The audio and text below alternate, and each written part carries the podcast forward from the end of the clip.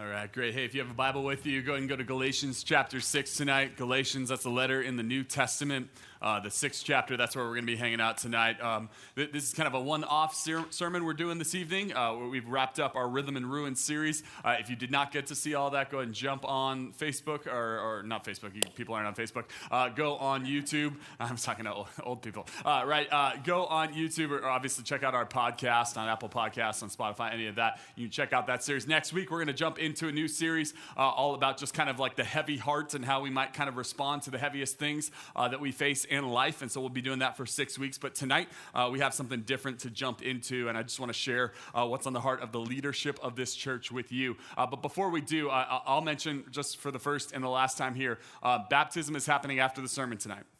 Yeah, yeah, that's pretty cool. And, and baptism is a sign and a symbol that God has done something spectacular in your heart, and that something God has done is He's saved you, He's rescued you from sin, He's made you His child. And so I just want to boldly stand here with no ifs, ands, or buts and say, if you are a child of God, if you have received Jesus but have not been baptized, I want you to be baptized tonight, to do it tonight, to step into this. Um, there is still time. You haven't lost your moment. Um, who's Harry, Michelle, are you guys over there? So right there, waving their hands, you can just walk right up to them during this sermon uh, and go talk to them. Uh, I, there's this great phrase in the scripture, and, and this phrase is this. You'll see it over and over and over again as you read the Bible. It says, today, if you hear his voice, do not harden your heart. And the basic premise behind this voice, is, behind this idea is the people of God are the people who hear the voice of God. And the great command that's given to them constantly is, if you hear God's voice, don't push it away. Don't push away God. Don't push away his voice. Don't push away what he's saying. And I just want to simply say to anyone here who's going, you know what, that might be me. I might need to get baptized. I want to suggest to you that might be the Holy Spirit of God speaking to you. Uh, and don't you push away. Don't you harden your heart.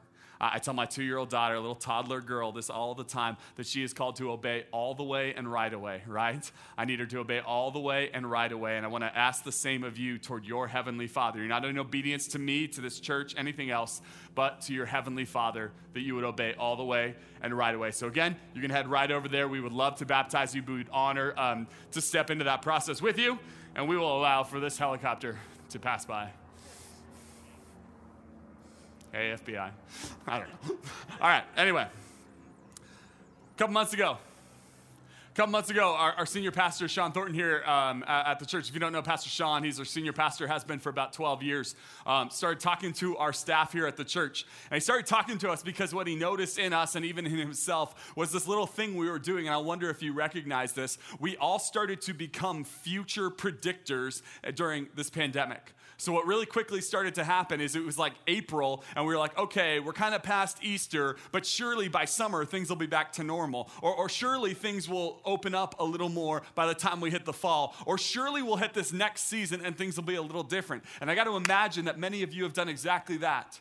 You're in college, and you went, surely by the fall, I'll be back in school. I'll be back in my dorm. I'll be back on campus. Those of you who work have done this with your work. You've got surely at this point, and you start dreaming and planning for what comes next, even though you don't know how to predict it. You hear people all over the media talking about the, the new normal. They, they say, okay, after COVID, here's what's going to happen. After COVID, we're never going to gather in big crowds again. After COVID, we're never going to blow on birthday candles again, which might happen, right? But like after COVID, this is going to happen. This is going to be the new normal. And here's the profound thing that, that, that he shared with us, our senior pastor. He's just leading our church and leading our staff through this. Here's what he said. He said, guys, we have to stop speculating about the new normal and start planning for the next normal. He said, we have to stop speculating about this new normal post-COVID. What's going to happen after that when we're past this? Because no one knows what the world is going to look like. But here's what he wanted us to start doing as a church, as a people, as families, as individuals, to begin planning for the next normal. Planning for what comes next in this life. Planning for what comes next in this pandemic. And I found that to be such a useful tool. To stop wondering what things are going to look like in six months or eight months or two years or ten years. To stop dreaming about some new normal that I can't predict. But rather, to be confident in what God has called me to in the next season, in the next normal.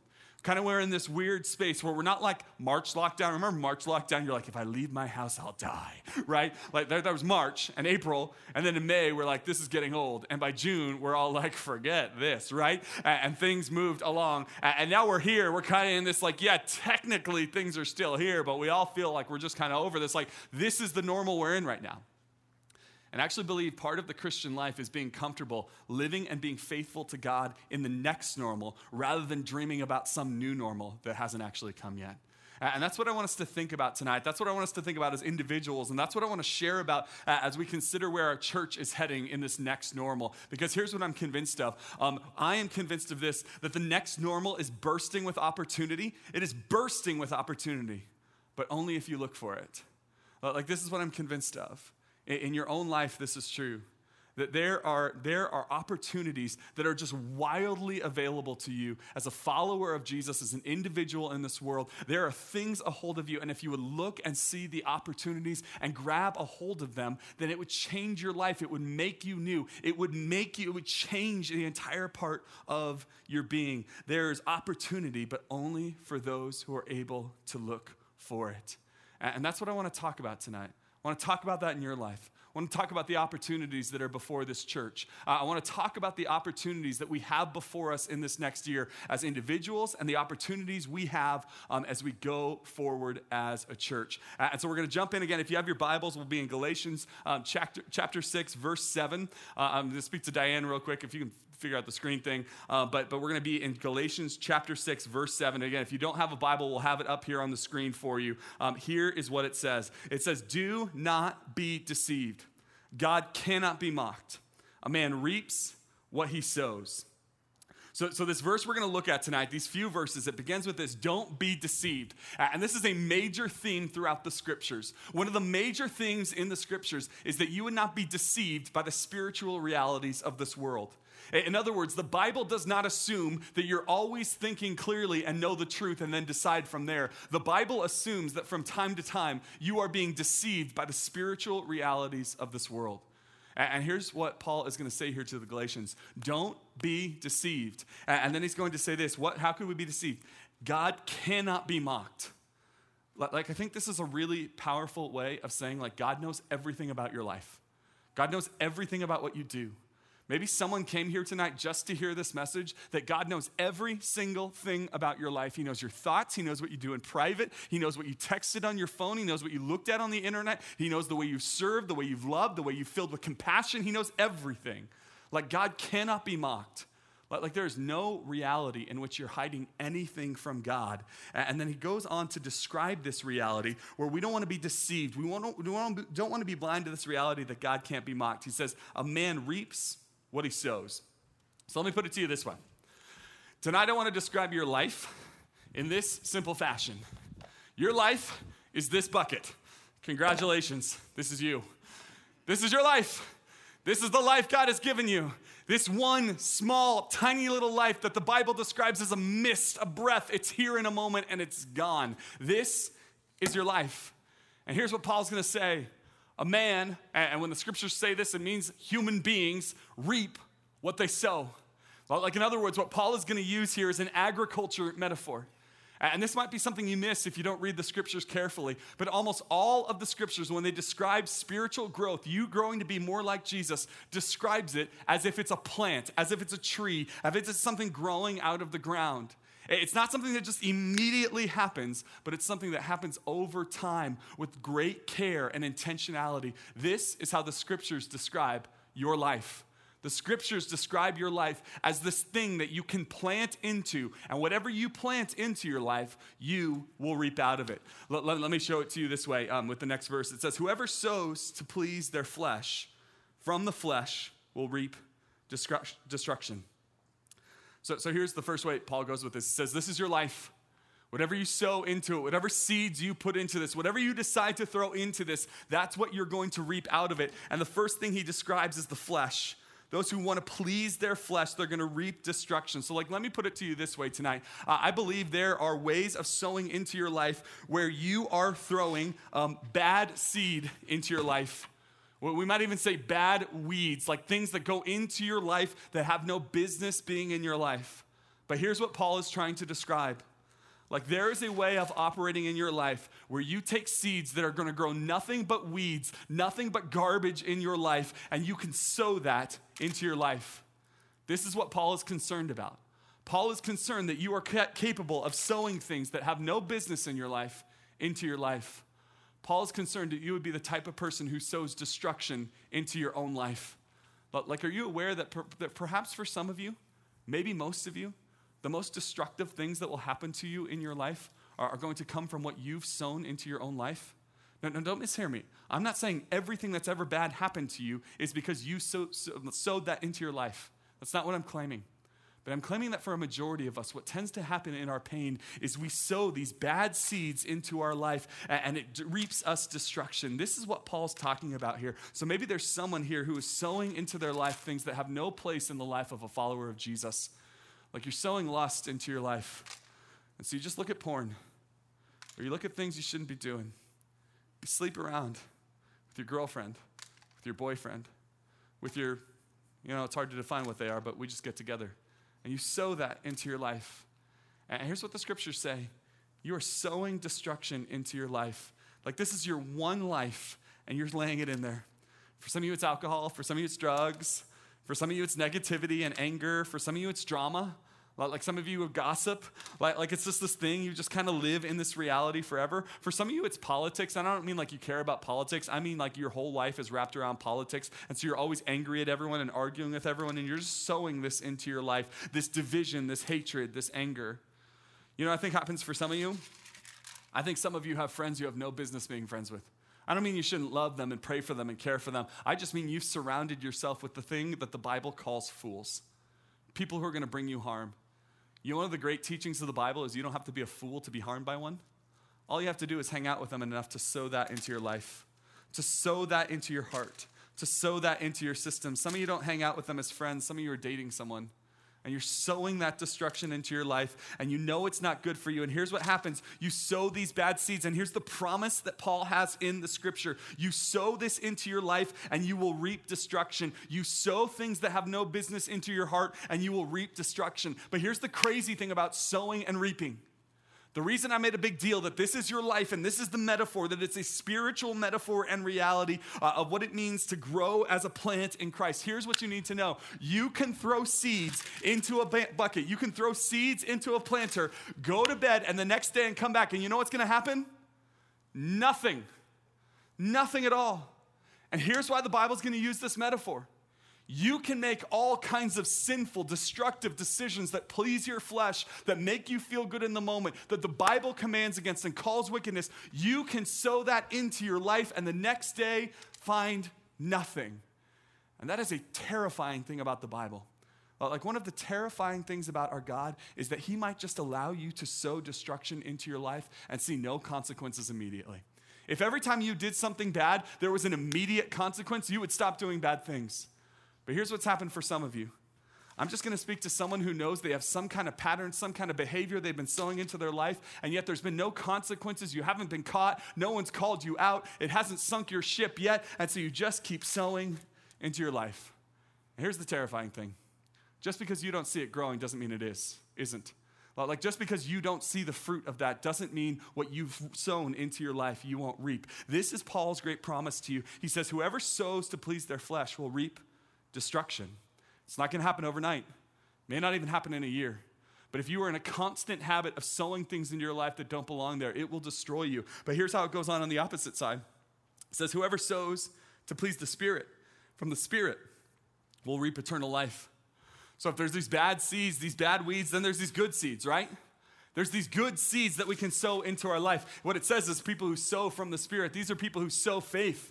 And you know what happens when you sow faith into your life? You reap salvation. Like, the great good news of the Christian faith isn't like you earn your way to God. It's that through faith, you reap salvation that God offers you. And out of that, you reap so much more. So maybe some of you are sowing these things into your life. You become the type of person who says, I'm going to sow Bible reading into my life. You know what happens the day after you read the Bible? Almost nothing. You know what happens after twenty-five years of you reading the Bible? You have an unshakable faith that can face down anything. That's what happens. You know what happens when you pray once? Sometimes, nothing. You know what happens after two decades of prayer, uh, after two weeks of prayer where you're seeking and fasting and facing God and going, anything I can do to get before you, God. You know what happens after that? You reap God's wisdom. You reap God's clarity. You, you reap the good things of God. You, you know what happens? I talked about this a few weeks ago. You know what happens most of the time when you go to small group? Some of you started small group this last week. You go to small group and you're like, I went to small group and nothing happens. But here's the promise of the scripture. You can take this home. God's a promise maker and a promise keeper. You sow into that small group. You sow into that life. I know it's going to happen. Eventually, you're going to be surrounded by people who love Jesus and encourage you in the right direction. I, I could go on and on and on about the spiritual practices uh, of fasting and of Sabbath uh, and of being around believers, uh, of coming to church, of showing up at small group, uh, of giving generously. You know what happens when you give generously? This kind of sounds like, like a prosperity gospel thing. It's not. It's not like you sow in like five bucks and you'll get five hundred. That's not how it works. You know what happens though? You sow in five bucks and the next day, you have five less bucks. That's what happens. But you know what happens when you throw in five bucks every week? Constantly, over and over again, your life starts to reap the reality where money doesn't control you anymore. Where you're just not owned by the dollar. That just doesn't have power over you anymore. See, that's what your life will reap when you sow. This is what the scriptures are telling us. Like this metaphor, this image, this idea of your life being this plant that's growing up. It's only going to grow what you sow into it. And so when I talk about looking at this next year, looking at this next season, in this next normal, and trying to figure out what the opportunities are, the opportunities lie in what you're going to sow. Are you going to throw bad weed into your life? Are you going to throw these bad weeds, these bad seeds that are going to bring things you don't want in your life? Or are you going to throw the things into your life? Are you going to sow the seeds into your life, the things of faith and hope and love and joy in Jesus? That's your opportunity in this next season. The, the opportunity before you is the opportunity you've always had before you to sow into your life the things of God, to sow into your life the things that will reap a harvest of righteousness for you. It goes on this way in verse nine. It says, let us not become weary in doing good, for at the proper time we will reap a harvest if we do not give up. You know what's really interesting about this passage? Um, whenever God commands something in the Bible, this is a way to read the Bible. Um, if I read a command in the Bible, I'm always going to assume someone struggled with that at some point, and very likely I will struggle with that. So even when you're in the Old Testament, you read like a really strange, there's a strange command in the Old Testament that says, do not, you know, boil a goat in its mother's milk. And you're like, what? Like, what? And you're like, I don't struggle with that. But here's what I want to know. God didn't have to command it if no one ever struggled with it. And in the ancient world, that was actually a practice of like a cult and witchcraft. We can get into that later. But my point is this, that when something is commanded in the Bible, it's because God assumes you'll struggle with it. He assumes the people he's writing to will struggle with it. And you know what God assumes here? Like God assumes this. God assumes that when we are doing good, when we are sowing into our life these good things of God, when we are being faithful in a difficult season, God assumes we're going to grow weary. That's why he says, let us not become weary. Like, let's not become weary in doing good. So, for he says, for at the proper time we'll reach a harvest of righteousness if we do not give up. Like, in other words, God assumes you're going to get weary, and God assumes there's going to be times you want to give up. Like, isn't that refreshing to someone here who feels weary, who kind of feels like giving up on Jesus, who kind of feels like giving up that good fight you've been fighting? Like, God's assumption is that you're going to be weary and want to give up, so he holds out a promise for you. And the promise is that the other side of your suffering, there is a joy that's worth it. On the other side of your suffering, there is something that is worth it. Like, what an encouragement. What a perfect way to frame this. It's like everything else in life right now that's worth it, right? Like, if you're in college, raise your hand if you're in college or grad school right now. Okay, college, grad school, many, many, many of you. Um, I, I want to put it this way. Um, like you're going through college, and college is not like a cakewalk, right? Maybe someone's like, college is easy. Okay, fine. But like for the rest of us, like college wasn't easy. Or if you're in grad school, imagine if you're in law school right now. Like you're in law school, and law school is difficult, and law school is overwhelming, and law school is stressful. But you know why you do law school? Because someday you get to be a lawyer. And you get to get paid like a lawyer, right? Like that's why you do it. Because on the other side of that suffering, there's something beautiful. Like school, college, grad school is not easy. But on the other side of that hard thing, if you don't grow weary, if you don't give up, there's a reward. There's a harvest for you. It's the same thing for working out, right? Like if you're like, I want to run a marathon. I want to be in shape. Like that's not easy. But there's a reward on the other side of it for you. And here's what I'm convinced of. That hard seasons... The hard seasons you and I go through, hard seasons are worth it for the harvest. This is what Paul is teaching here. The hardest seasons in your life, and that might include this one, are worth it for the harvest of righteousness that God wants to give to you. That's what God invites you into, this harvest of righteousness that God wants to give to you. So, so like, let me just encourage some of you right now who, who are weary, who want to give up, who want to kind of give in, who are just kind of getting overwhelmed and ground down by this season, just feel so overwhelmed. I want you to know this is a hard season, but there's a harvest coming, but only if you don't give up, only if you don't give in, only if you don't grow weary and throw in the towel. But like, again, for those of you in college, um, I, I know what college is like. Um, I don't know what your college is like, but I, I, I was there. Like college, college changes, but like there's some constants, right?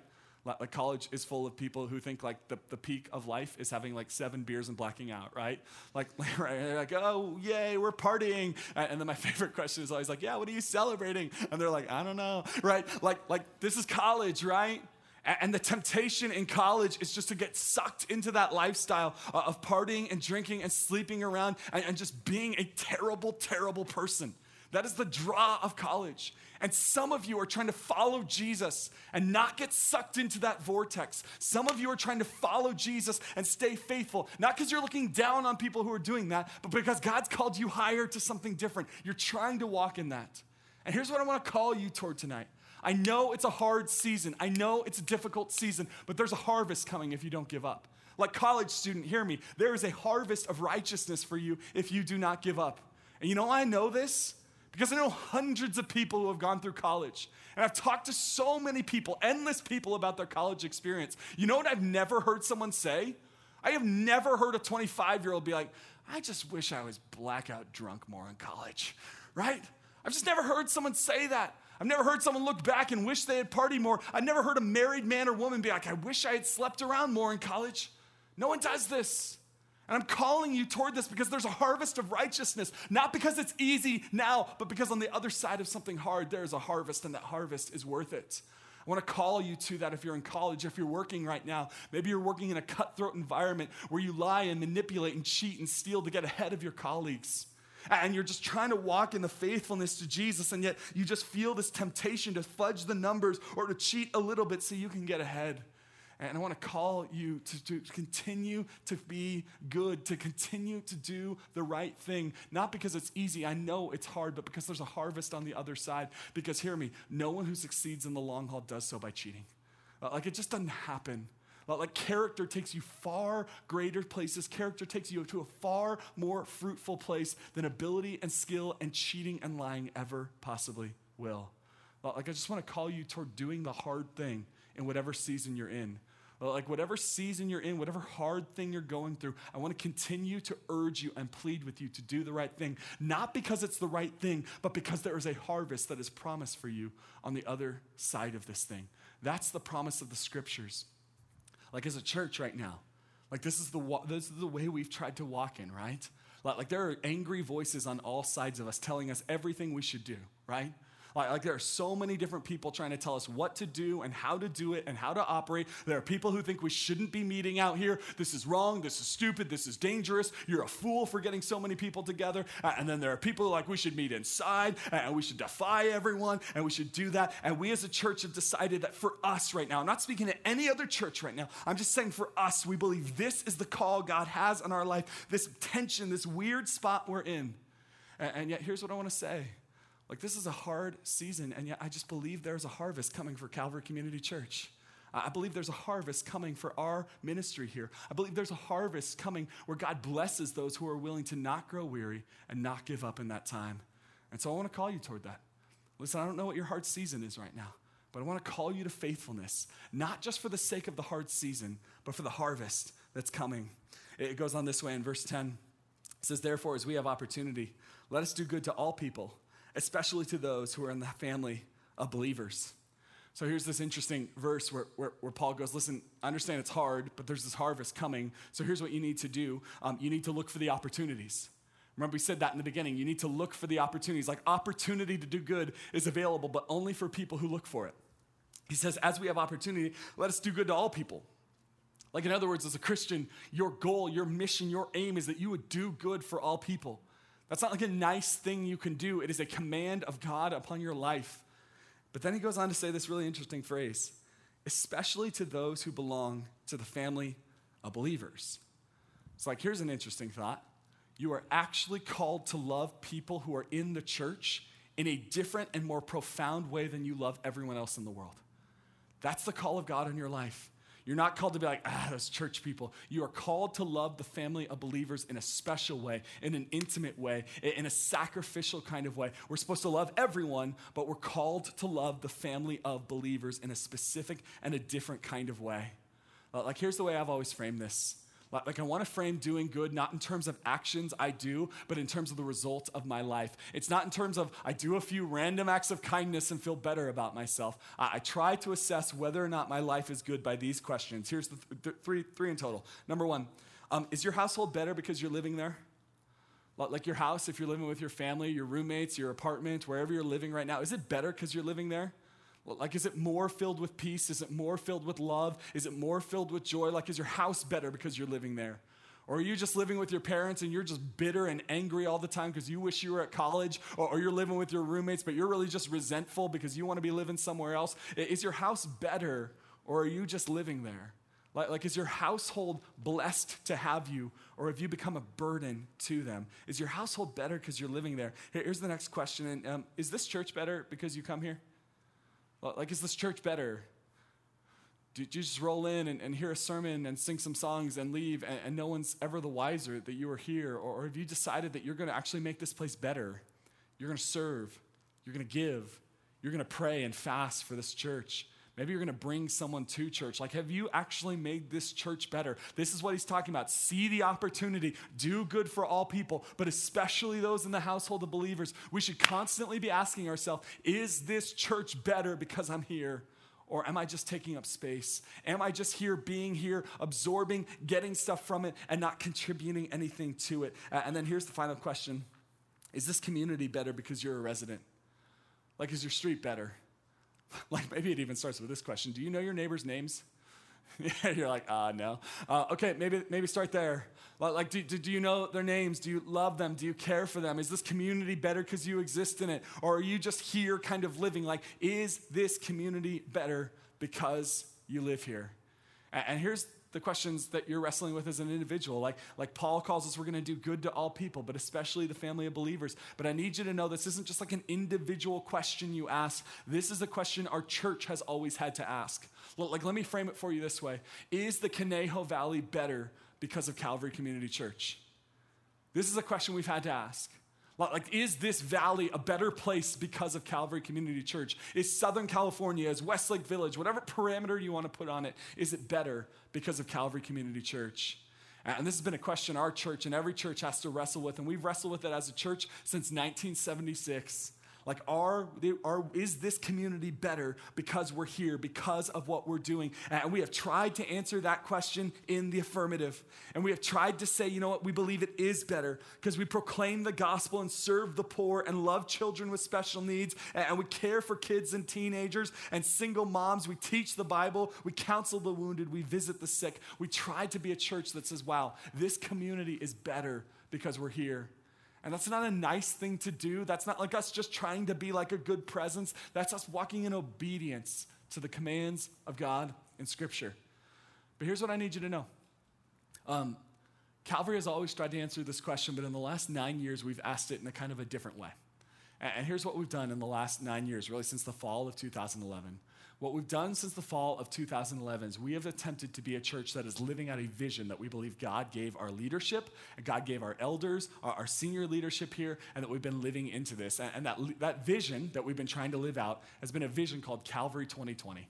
Um, and some of you who have been here for a while know about Calvary twenty twenty. You've heard of Calvary twenty twenty. It's sort of, what do we want our church to look like by the year twenty twenty? And like, here we are, twenty twenty. We've made it to this year. This is a, this is nine years ago. In the fall of two thousand eleven, we launched this vision. We said, what do we want Calvary to look like? And we laid out a bunch of things. But here's what we said. We want Calvary to be a place where people live and love like Jesus. We want Calvary to be a church that lives in love like Jesus. We want the people who come to be disciples who are learning, being trained to live and love like Jesus. And we tried to answer the question, this is nine years ago, how are we going to do that? And our answer for that was simple. Here's Calvary twenty twenty. We want people to love God more. We want them to love people more. And we want them to love more people. Love God more means we want you to love God with your whole heart, mind, soul, and strength. We want you to worship him and adore him and love Jesus Christ and have an intimate relationship with your creator, the God of the universe. We want to love people more.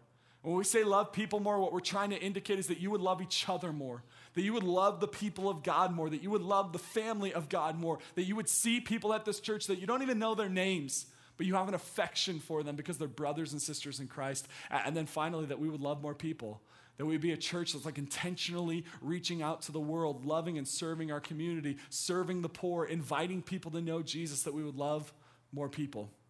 And here's what we said back in the fall of two thousand eleven. This is nine years ago. We said, if we do those three things, if we love God more, if we love people more, if we love more people, here's what we believe is going to happen. We believe um, that there are going to be some outcomes from that. And so here's what we said. There are going to be these three outcomes that we expect, three things. We're not saying goals. This isn't what we're aiming for. It's just what we believe God will bring to pass. We said if we do this, we believe for three outcomes. And here's what we believed. Number one, what our first outcome was that we would actively engage twenty percent of the Conejo Valley. So the greater Conejo Valley, basically Malibu all the way to Moorpark, Camarillo to Calabasas, like this area that we do church in, um, there are about two hundred fifty thousand people that live in this area. And so our aim, our desire, our dream is if we're being the church God has called us to be, that we would reach twenty percent of that. And some of you are doing the math here. That's fifty thousand people. Now listen, the goal wasn't fifty thousand people come each weekend to Calvary. There's no way we could do that, right? But the goal was through our ministries, through the way we serve, through the way we bring people on campus and do funerals and reach people in their homes and do all of that, our goal is to reach fifty thousand people a year, to serve them, to engage them, to actively engage them with the love and the grace of Jesus Christ. And here's what we understand. We've been tracking these metrics, trying to figure out, okay, are we actually living into the call Jesus has for us? Here's our best understanding, and this is kind of pre-COVID. COVID's thrown everything up in the air, but here's our best understanding of that, uh, is that each year we are reaching around around fifty to sixty thousand people here in the Conejo Valley.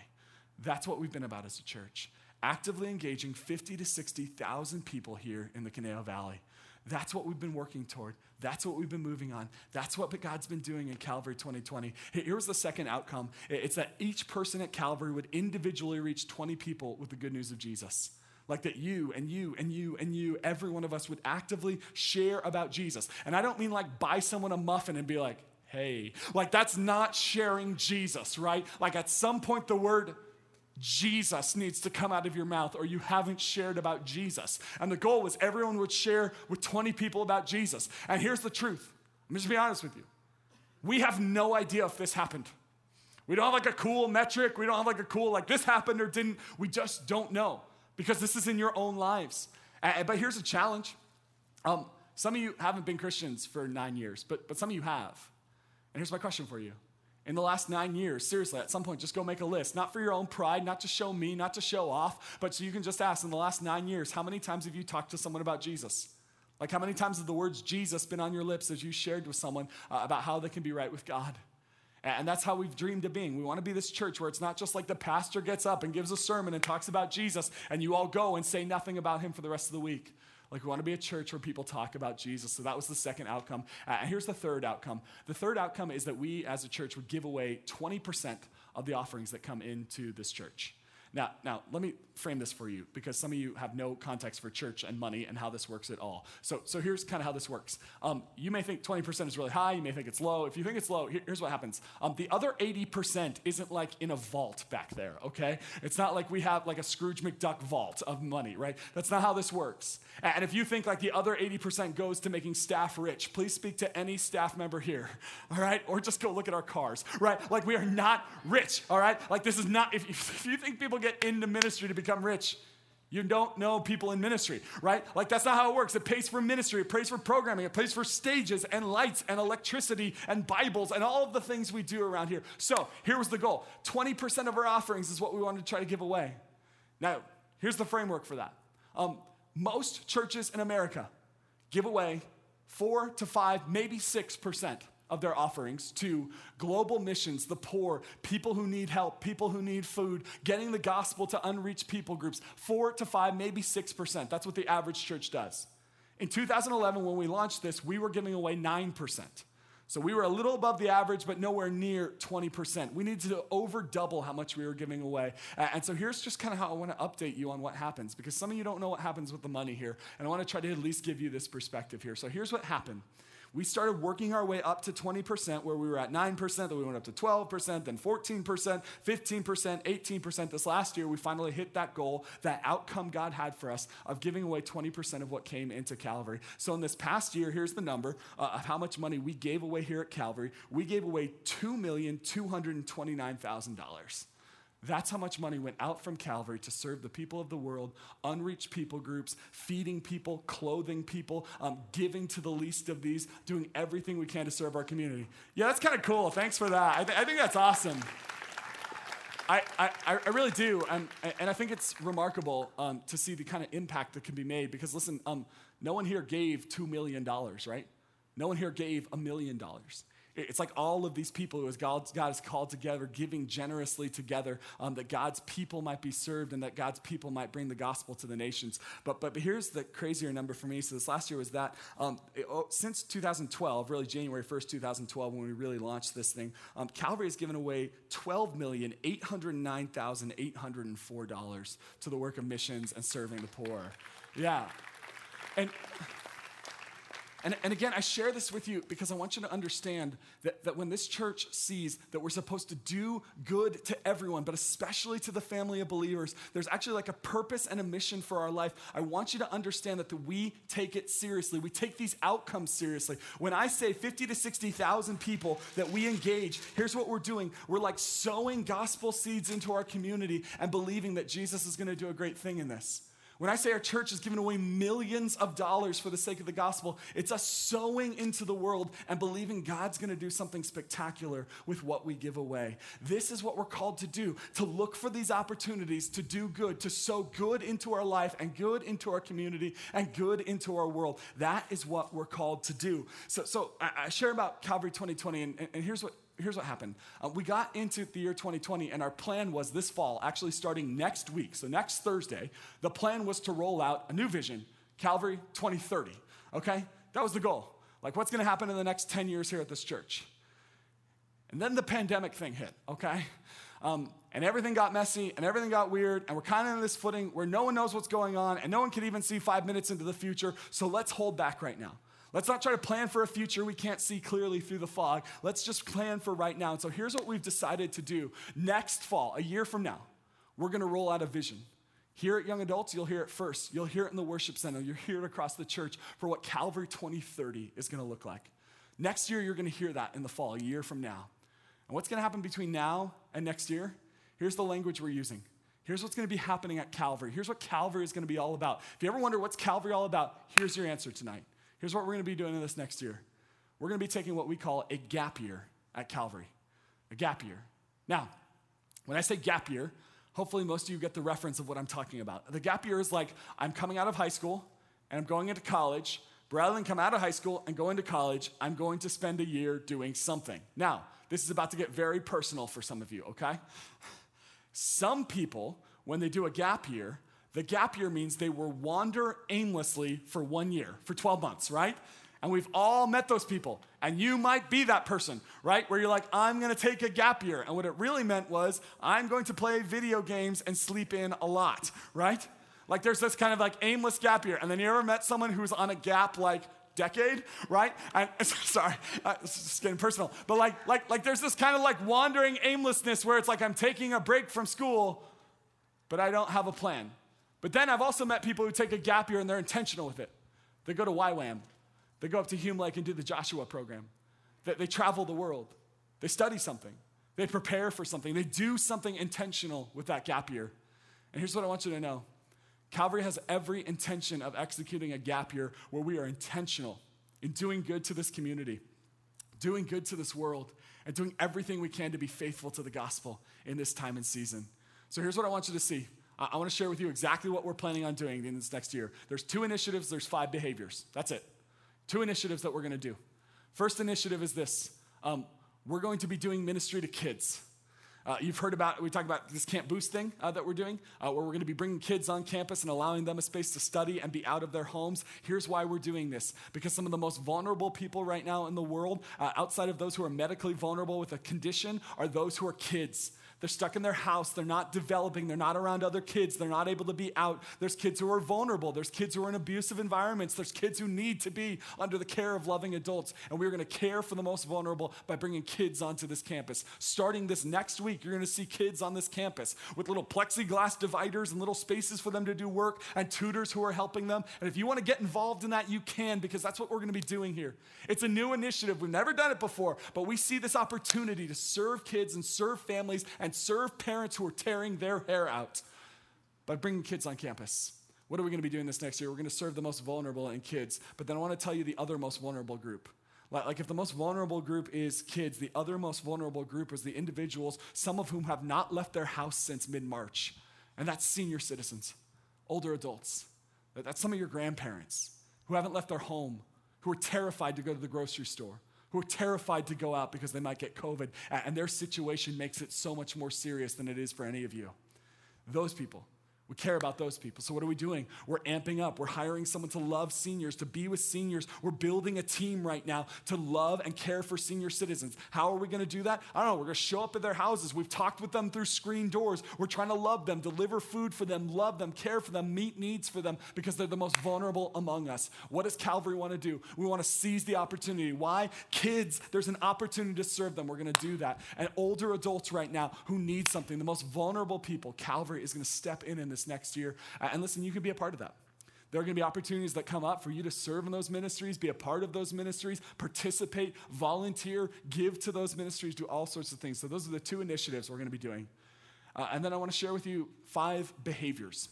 When I say behaviors, I just mean five things we're going to do, okay? Five things that this year is going to be about. And you will see this most pronounced in Y A, but it'll be everywhere we do. Okay, five things we're going to do. Number one, online ministry. If you're listening online right now, we are committed to continuing to do online ministry. If you cannot come yet, we are committed to continuing to live stream services so that you can be encouraged and blessed and worship with us. We're going to be posting content online. We're going to be pushing out opportunities online for those who cannot join us here. Number one, online ministry. Number two is on-campus ministry.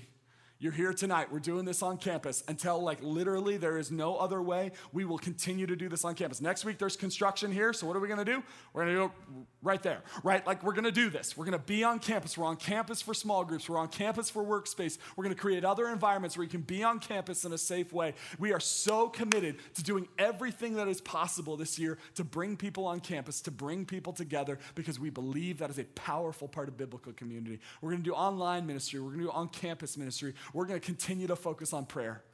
Listen, if you want to pray with us, six p.m. every Thursday night, we're here. Come pray with us.